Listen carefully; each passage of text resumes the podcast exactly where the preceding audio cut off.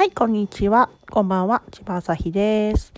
えっと、最近ラジオやってないねって言われて、それでやってます。えーっとね、今日はね、あれを書いてました。書店に飾る色紙ですね。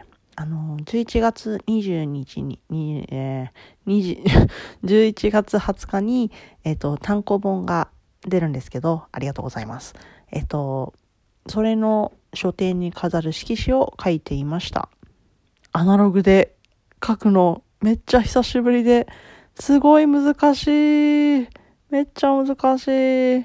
もう泣きながらね、いや、泣きながら嘘ですけど、ちょっとまあ、気持ち的には泣きながらやってましたね。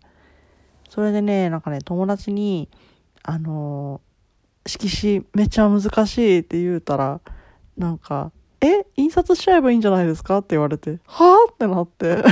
最近は色紙の印刷もあるんですね。なんか、すごいな。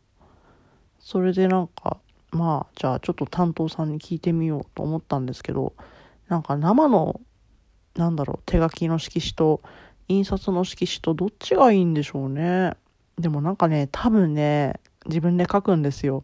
というのも、なんかいろいろ印刷用のサイトを見てたら、納期がやっぱりありまして、結構締め切りやばいんですよね。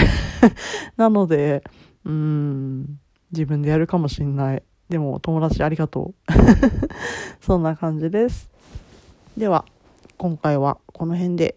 なんかラジオね、あの、本当に気が向いた時にやってるんで、なんか全然飽きたとか全然そういうんじゃないんで、またやります。聞いてください。あと単行本もよろしくお願いします。漫画も読んでください。では、千葉朝日でした。またね